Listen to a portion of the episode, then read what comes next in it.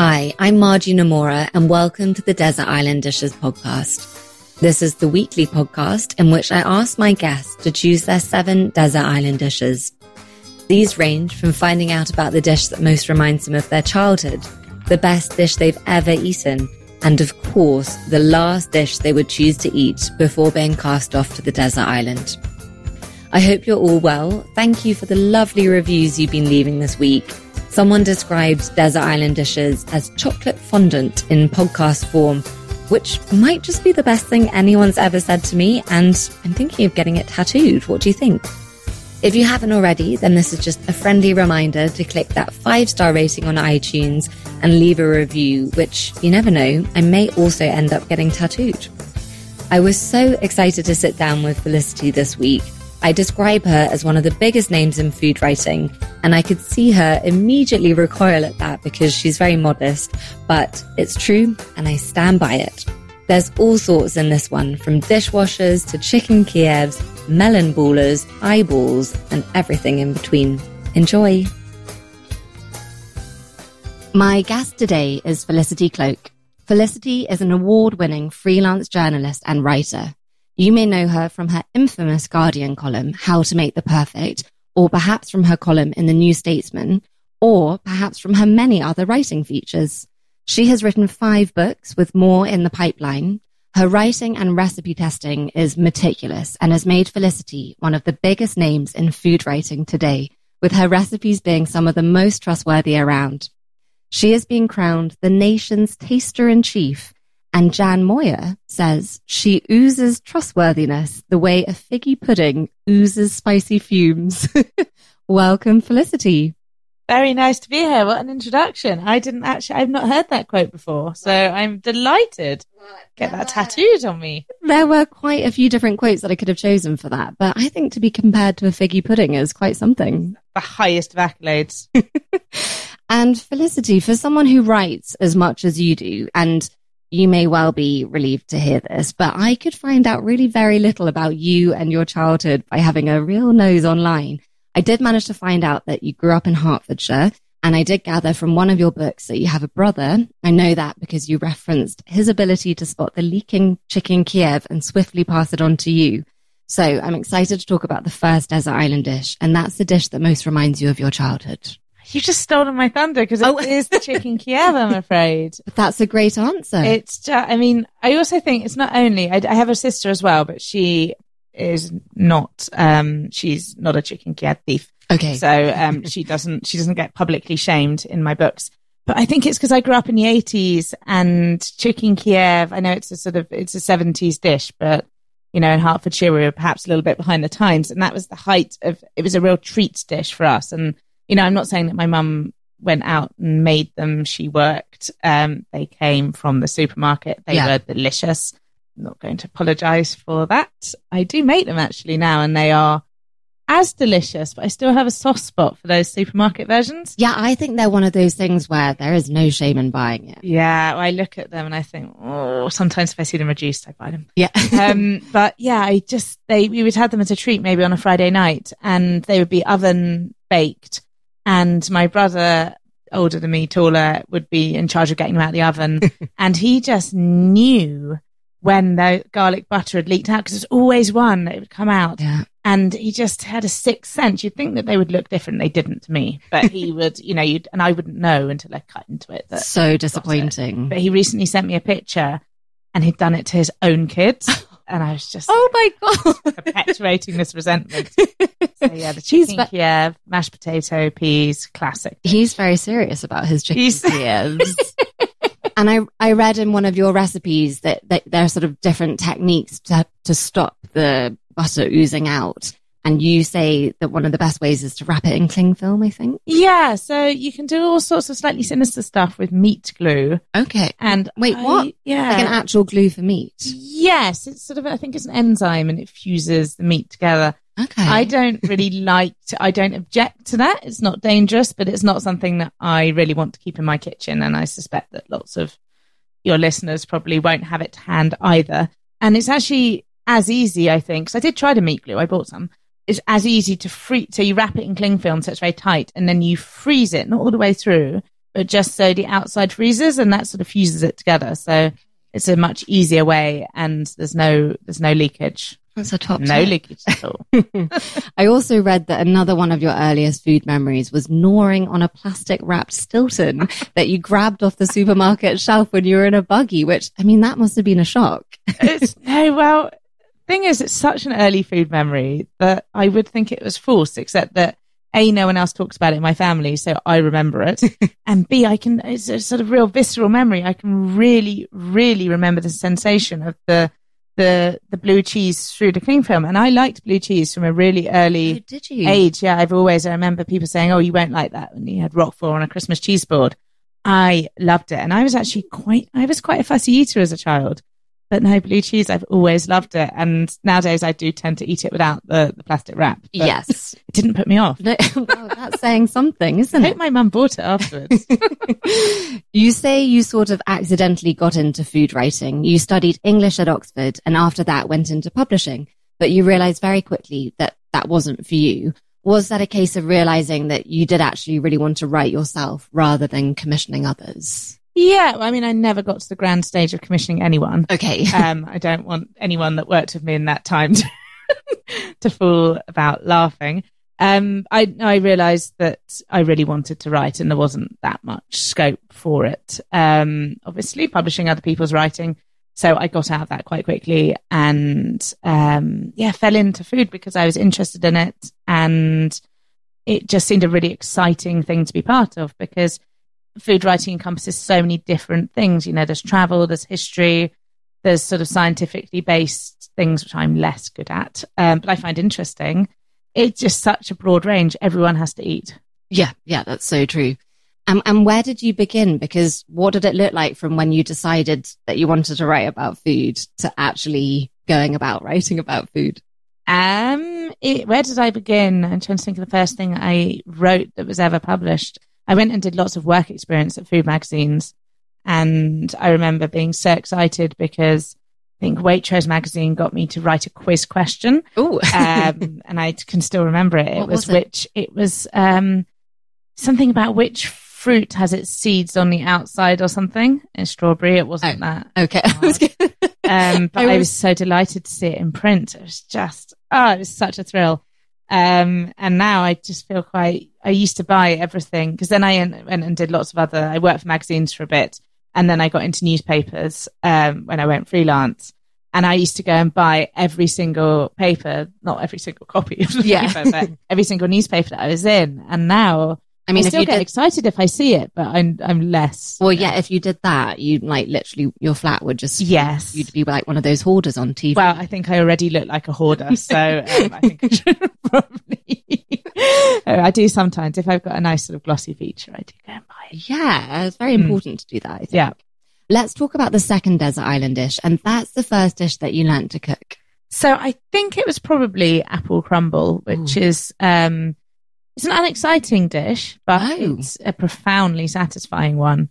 Um, I absolutely love crumble, and I don't think that I ever got it at home. I remember it being very sort of sandy and not like the ones we used to get at school, and which was sort of big craggy lump.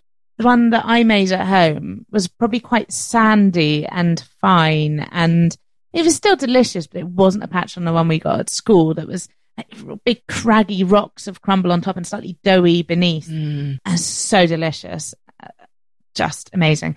But I still loved it. I love any combination of butter and sugar, to be honest. And then I would also have made the bird's custard, that is still my absolute favourite accompaniment. Oh, to really? British puddings. Okay. I do not get the the denigration of bird's custard, which is basically just a cornflour thickened sauce. Everyone's fine about, say, bechamel or any kind of white sauce, but custard, people are very snooty about it. Like egg custard is necessarily superior. And I love a creme brulee and a creme caramel, etc., etc. But there's a place. They're too rich, I think, for for especially British puddings. You don't want that kind of very.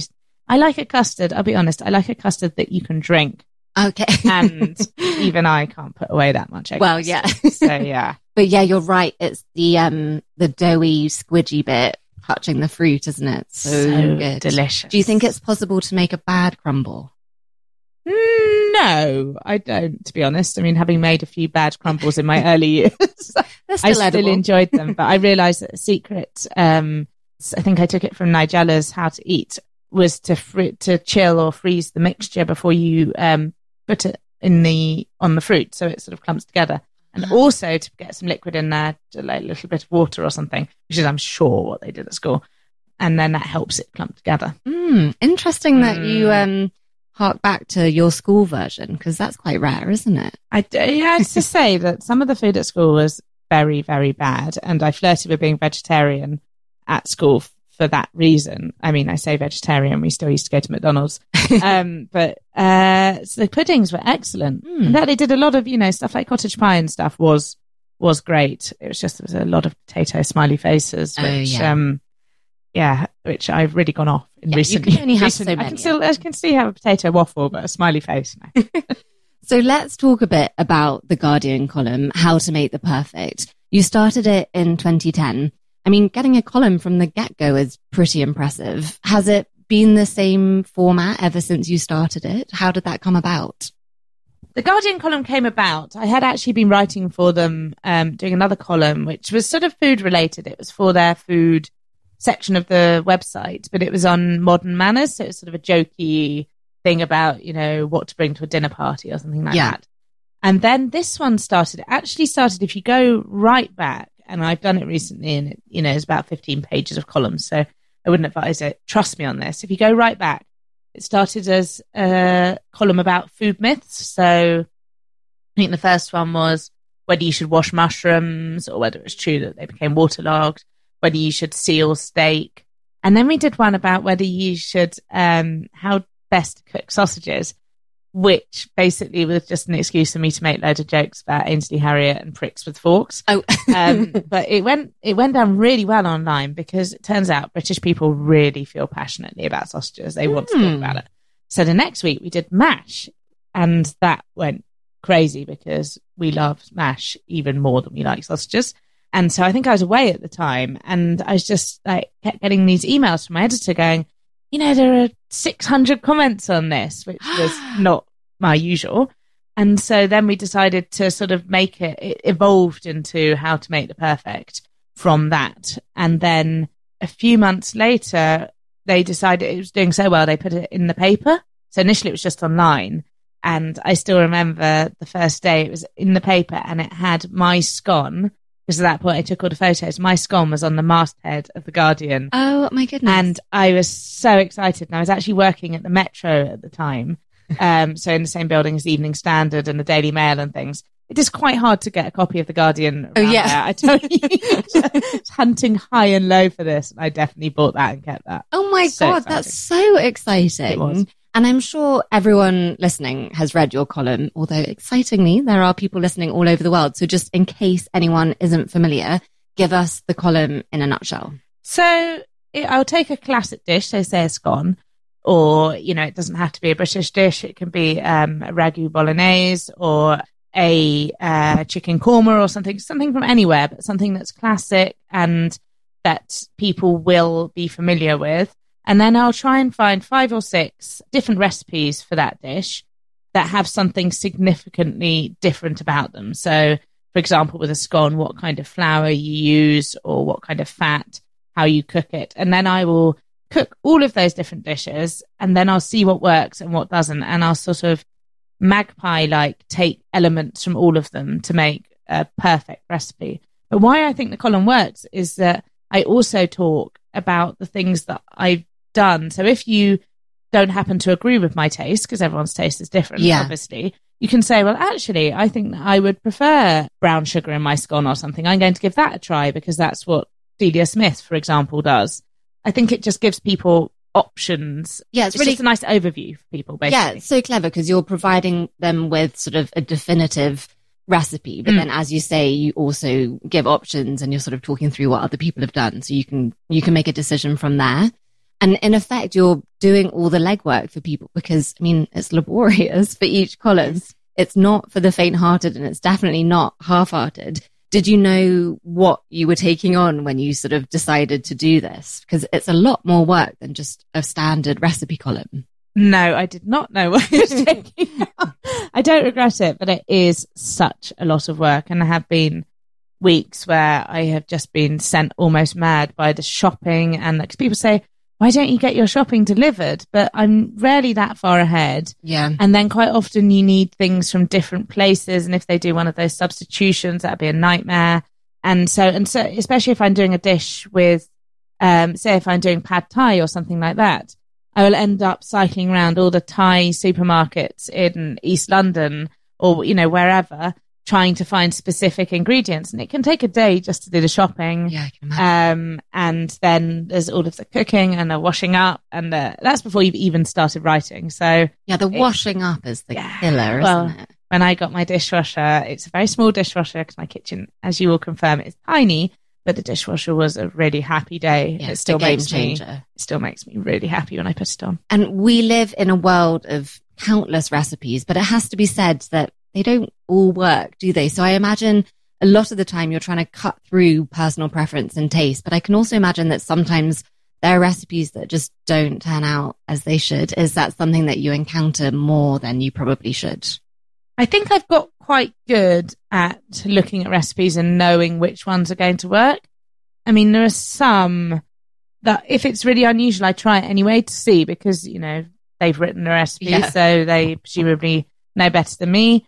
Sometimes I'm surprised. Sometimes I'm infuriated. Um, but you sort of get to know who to trust. And that's why I think, um, people say, oh, you know, recipes online, etc., etc. Are you worried about how they'll affect cookbooks? And I don't think so because you know with a cookbook that everything's been tested and people have invested in this recipe.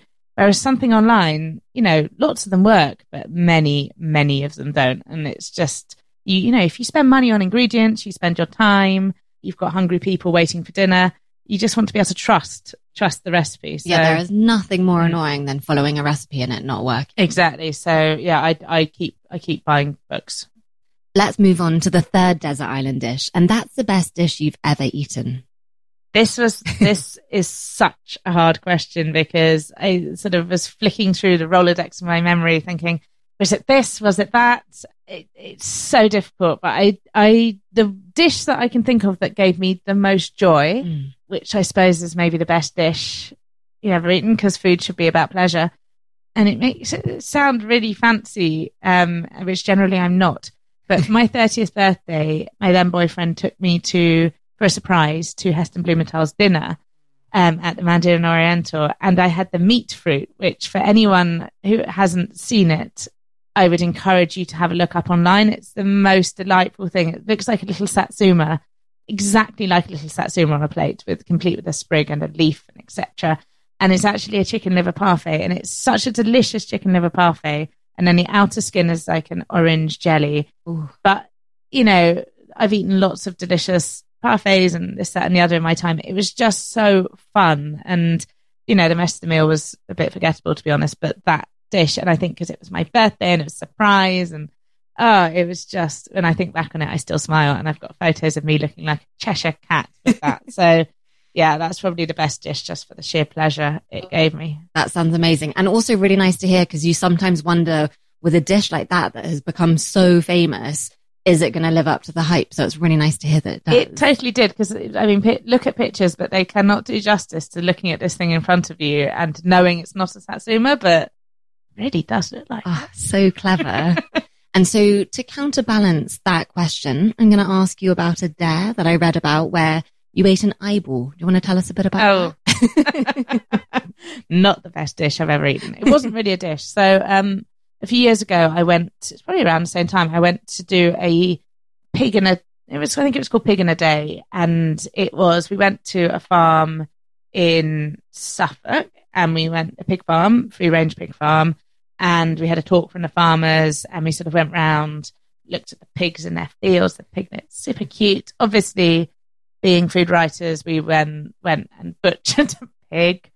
Some people will still find that weird, but that's what we did.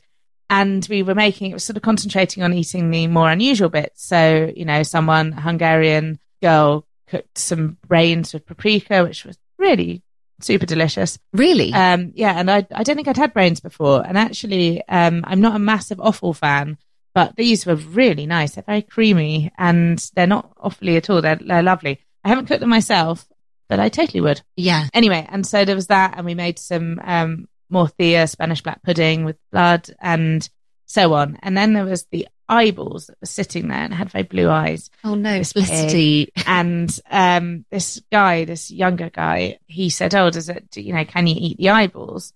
And no one happened to know whether you could eat the eyeballs. I don't know if anyone googled it, but anyway, he said that he was going to cook up these eyeballs. Obviously, there were two of them.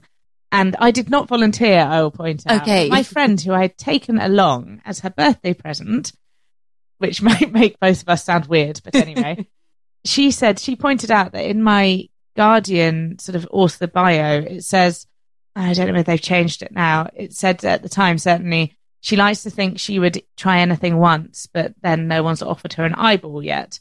Oh and somehow no. she remembered this. And so she was like, you have to eat it. My problem wasn't so much with the eyeball, it was the fact that no one had a recipe for the eyeball. So basically, we were winging it. If I'd gone to somewhere and they'd said, this is the traditional way that we eat eyeball, yeah. I certainly would have had fewer qualms about trying it. As it was, they did it in this sort of, um, they battered it and fried Oh. it. okay. So it looked nice. It looked like a little sort of arancini type thing. And actually, the mind plays such strange tricks that as I was lifting it to my mouth, I could see what I thought was sort of um, blue cheese in it. But as I put it in my mouth, I realized it was the people. sorry, oh, everyone. My sorry, goodness. sorry. I hope no one's eating. It was it was just very chewy and salty, and I wouldn't particularly recommend it. But it wasn't, you know, it was edible. And the silver lining is you'd be great on I'm a Celebrity, Get Me Out of Here. That's true. That would be Yes. easy. Yeah, yeah, yeah. That, yeah, that that would be that would be fine. um, but yeah, I wouldn't be rushing to repeat the eyeball otherwise. Let's talk a little bit about your cookbook collection because how many do you think you have? I don't know because I am not good with numbers, but I have probably about uh, but, you say like fifteen feet of cookbooks in Yeah. the hall, um, and more. They are taking over periodically. There's a crash as a pile falls over. Um, and because I use them for the column, it's really hard to. I occasionally get them, and I think this is just this is actually not. I'm never going to put something from this in the column, but that really happens because you just don't know. You know, you get a Coca Cola cookbook.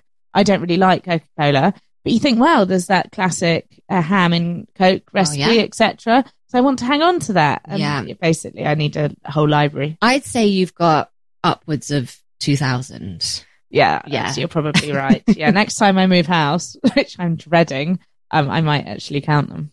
Yeah. Oh my goodness. Yes, you must. Yeah. And do you have writers or books that you seem to turn to more than others that you sort of trust as a really sturdy starting point? Yeah, so there was a point where my love of the prawn cocktail years, which is Simon Hopkinson and Lindsey Bareham, was getting out of control. and it's such a good book. If you don't know it, it's a book. It's sort of a um, it's a book of the 20th century in British food, and I don't, it does have stuff like sort of deviled kidneys and brown Windsor soup and stuff. But it's also, you know, it takes in the 60s sort of Italian food revolution. So it's got like ragu bolognese, it's got Black Forest gateau, steak Diane, all sorts, and just all the stuff that was trendy. It definitely got chicken Kiev, all the stuff that was trendy throughout the 20th century. And all of the recipes, um, actually within, with the exception of the Black Forest gateau, which I made twice and didn't, the cake didn't work out for me for some reason. Oh. The rest of it was delicious. Everything else in there is not only works, but is entirely aligned with my taste buds. Okay. Um, and everything, I'm just always really pleased when I can make something from it because they always, with that exception, turn out brilliantly. But there, there are a, a staple of people that I know they work and they're interesting as well. There's some people that I've got where I know they'll work, but they're not necessarily their tastes and my tastes aren't that similar. So things tend to be a little bit underpowered or whatever. But I've I've got my my favourites, my A team. Okay. And, and I know obviously you're going to be reluctant to name names, but on the flip side of that, are there some, you know, big named writers that you actually kind of avoid like the plague? Yes, there are some that I I don't I just wonder whether all of their recipes have been thoroughly tested. because sometimes you can make them and even taking into account different ovens and being charitable, there's just no way that that can have worked out. And that annoys me just because if people have spent money, then they, and then people, I think people just worry that they think it's them. You just assume that it's, it's you that especially, made the mistake. Especially if you're a novice and mm. you don't have much confidence in the kitchen. It's really unfair. Exactly. And uh, most people aren't making five different versions of the same dish in a yeah. day. So they will not know that it's not their fault. Yeah. So, um, it's, it is, it's rare, but there are a few that I'm a little bit wary of. And you kind of do hope that whenever people are writing recipes, they're doing it with the reader in mind and trying to create this brilliant recipe that works.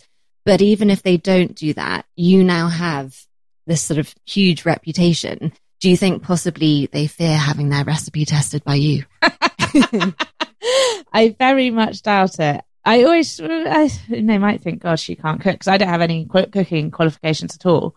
Nor does Nigella, I would point out but I don't. I hope that they don't. I always try and be fair to people, and yeah, you're um, never you're never mean. Yeah, so I do. Yeah, I do sometimes worry that people might be a bit angry because you know sometimes with chef recipes they're not really made to be made in a home kitchen, but then they put them in a book. So yeah, you know, I'm, I'm, you know I think I'm a pretty decent cook by now. So anyway, no, I try I try to be fair and not anger anyone, but I'm also honest. You know, I don't say things don't work. Well, I, I, put the pictures online so you can see whether they work. Yeah. We're on to the fourth desert island dish, and that's your favorite sandwich. Again, a hard one because I do like sandwiches. And because I work from home a lot, I don't actually eat a lot of sandwiches because there's always leftovers or something. You know, it's, um, a sandwich is actually a bit of a treat for me. The best sandwich I ever had was on I think the first of January this year, oh. and it was the hot smoked salmon sandwich. I think there might have been cucumber in there, but who cares, frankly? Hot smoked salmon sandwich from the Oban Seafood Hut on the west coast of Scotland, Ooh. and my friend had told me go for the, the salmon one. You won't regret it because they had crab. They had all it's all local stuff, and the salmon came from their own smokehouse, etc. And just a little hut on the pier where the ferries go to the islands. And I ate it on the train back to Glasgow and which is quite long and very scenic journey. And I eked it out for about an hour because it was so good that actually I didn't want it to end. Oh, oh my god! If I had bought, if I'd known, I would have bought two and eaten both of them because they were just heartbreakingly delicious. And I'm not exaggerating. I'm feeling emotional. Yeah. Um, but tears have come into it, your eyes. It was such a good sandwich.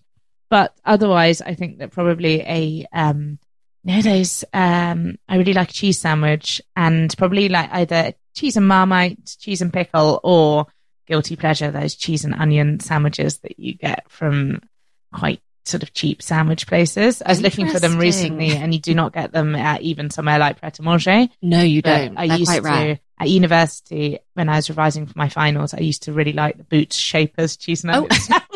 I thought you were gonna. I thought you were gonna say something about Oxford because they have amazing sandwich shops at Oxford. But well, no, the exactly. Shaper sandwich. No, they do have amazing sandwich shops, and sometimes we used to go and eat like focaccia with aubergines and mozzarella and pesto, and think we were the most sophisticated people ever. But sometimes I go to Boots and get the boot shape yeah. cheese and sandwich. That's the only thing that will do. It was, yeah. It, I really fond memories of that. I know you say that it's really hard to study English at Oxford and not dream of writing a novel, but do you think that's something that you will explore? I would, I, I'm so in love with the idea of writing a novel. Whether I could ever do so, I don't. I've just never tried it. So yeah, um, there'd be less washing up. There would be a lot less washing up, but also there'd be um, maybe I'd lose a lot of weight, which I don't know, helpful. Um, but I, I just, that would be so fun to get into another world, but I fear it probably would contain quite a lot of food. Yeah, but there's, you could definitely combine the two. That's true. Yeah. A gastronomic novel. Yeah. Um, yeah, I, I would like to. I'd, you know, I'd have to have fewer cookbooks, less washing up. Seems like a win-win. Yeah. How exciting. So you've done some very cool things. You've published, you've just published your fifth book. You've been a guest judge on the Great British Menu, which is very cool. And four of your books have taken the perfect format, with the latest one called Completely Perfect. As a self confessed perfectionist, has the word perfect put any additional pressure on you? Did I have I said that I'm a perfectionist? Yes. That's a fib. Oh. Um, sorry, everyone. Do buy the book. It is perfect. No, with the, I had to say that I'm a, I'm, I am a perfectionist in terms of taste. I'm okay. not, I'm only laughing because in terms of things like presentation, I am quite slapdash. I'm just impatient. And I did a friend's wedding cake this weekend. And I was laughing to myself because I, I, you have to decorate them at the last minute. Yes. And I was making these tiny rabbits to go onto it. And I was sort of shoving the ears. they actually did look quite good. Um, I think everyone said they looked good. I Okay, think they looked good. But I was just like, why did you ask me to decorate it? You should have got someone artistic and, you know, they to do it. And Do you think- tasted it is the carrot cake. It's in completely perfect. It is a great recipe. Um, my sugar work maybe needs something to be desired, but um, yeah, perfection. I do feel in terms of taste. If people come round, I want the thing to be. I want them to it to taste great. Do you think maybe meticulous is a better word than perfectionist? Possibly, uh, perfectionist gives um the impression that you might come and Yeah. get some things that look like Heston Blumenthal made them, which is not the case. And with the other book, The A to Z of Eating, did you feel a sort of sense of freedom when writing that? Because the recipes in that are quite adventurous, some of them. And your perfect column, as we've already said, it sort of, it tends to focus on the classics. Yeah, it was really nice to do stuff like, you know, when you're greedy and you think a lot about food, things that pop in, like, why has no one made a Marmite donut? Like, uh, not a sweet donut, it's got cheese, um, instead of jam, sort of molten cheese, like tiny donuts. And I was like, why has no one done this before? And I thought about it and I hardly dared Google it because I thought someone will have done it. Never seen anyone else do it. And there's not, there's not a good reason for that. If you like Marmite, they're delicious. Um, so that was really fun, just feeling that I could play around with whatever I wanted wanted to do. Um, and some of them are a bit, there's a recipe for, um, soy braised pig's tails in there, which are so lovely. Like, you know, people eat oxtail and it's delicious. Pig's tails are actually more delicious because, um, they've got that lovely piggy flavor. But that's probably not for everyone, that one. But there's lots of, lots of stuff in there that's just a little bit. There's a blue cheese cheesecake as well just you know playing around with stuff there's some really great onion rings there's salads in there as well lest it all sound like it's really unhealthy um, but it was really fun Yeah, Really it's, it's a really fun book to read. And in your latest book, there's a really lovely quote, which I'm going to read now. It says, few things in life are more certain than the fact that when sous vide machines have gone the way of the melon baller and spiralizers a two for a quid at car boot sale, we'll all still be enjoying crumble and custard.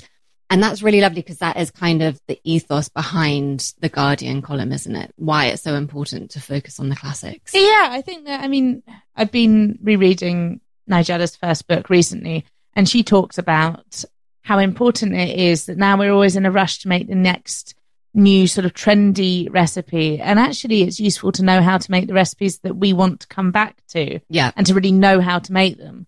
And I think that stuff like crumble and custard and a bolognese and um, even stuff as basic as scrambled eggs, Yeah. you know, you should know how to make those things if you like them. Yeah. And And a white sauce. yeah, all of those basics of cookery that I don't know, you know, our grandmothers, most of them, and I know that not everyone has a grandmother that's a good cook. In fact, I don't believe that either of mine were particularly great cooks.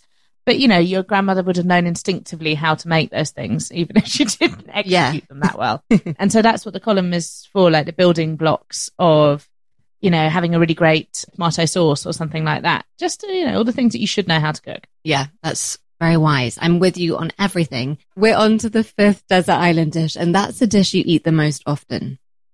probably aside from something like buttered toast, and um, I do eat a lot of stuff on toast because everything's better on toast. Yeah. Probably the dish I eat, the single dish I eat the most often, and this is hard just because I spend so much time testing recipes that I rarely, relatively rarely get to cook, you know, something repeatedly.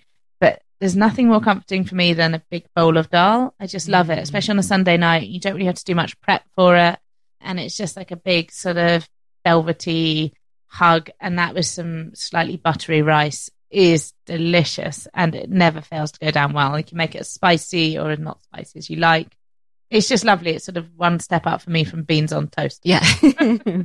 I think it's so great because as you said, you're not a trained cook. And yet over the years, I feel like through your column, you've kind of taken yourself on like a doctorate in food. Does it kind of feel like that?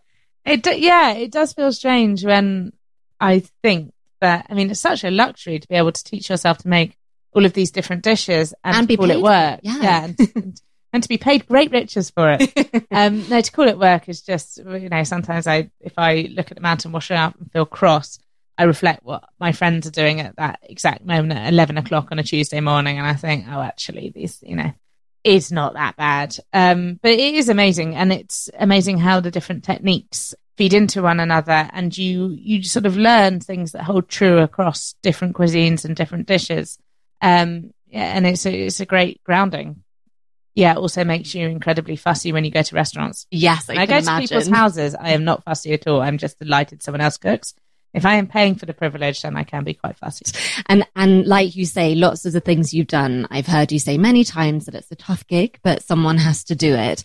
And I particularly felt like that over the summer, which saw you head off to France in search of the perfect croissant.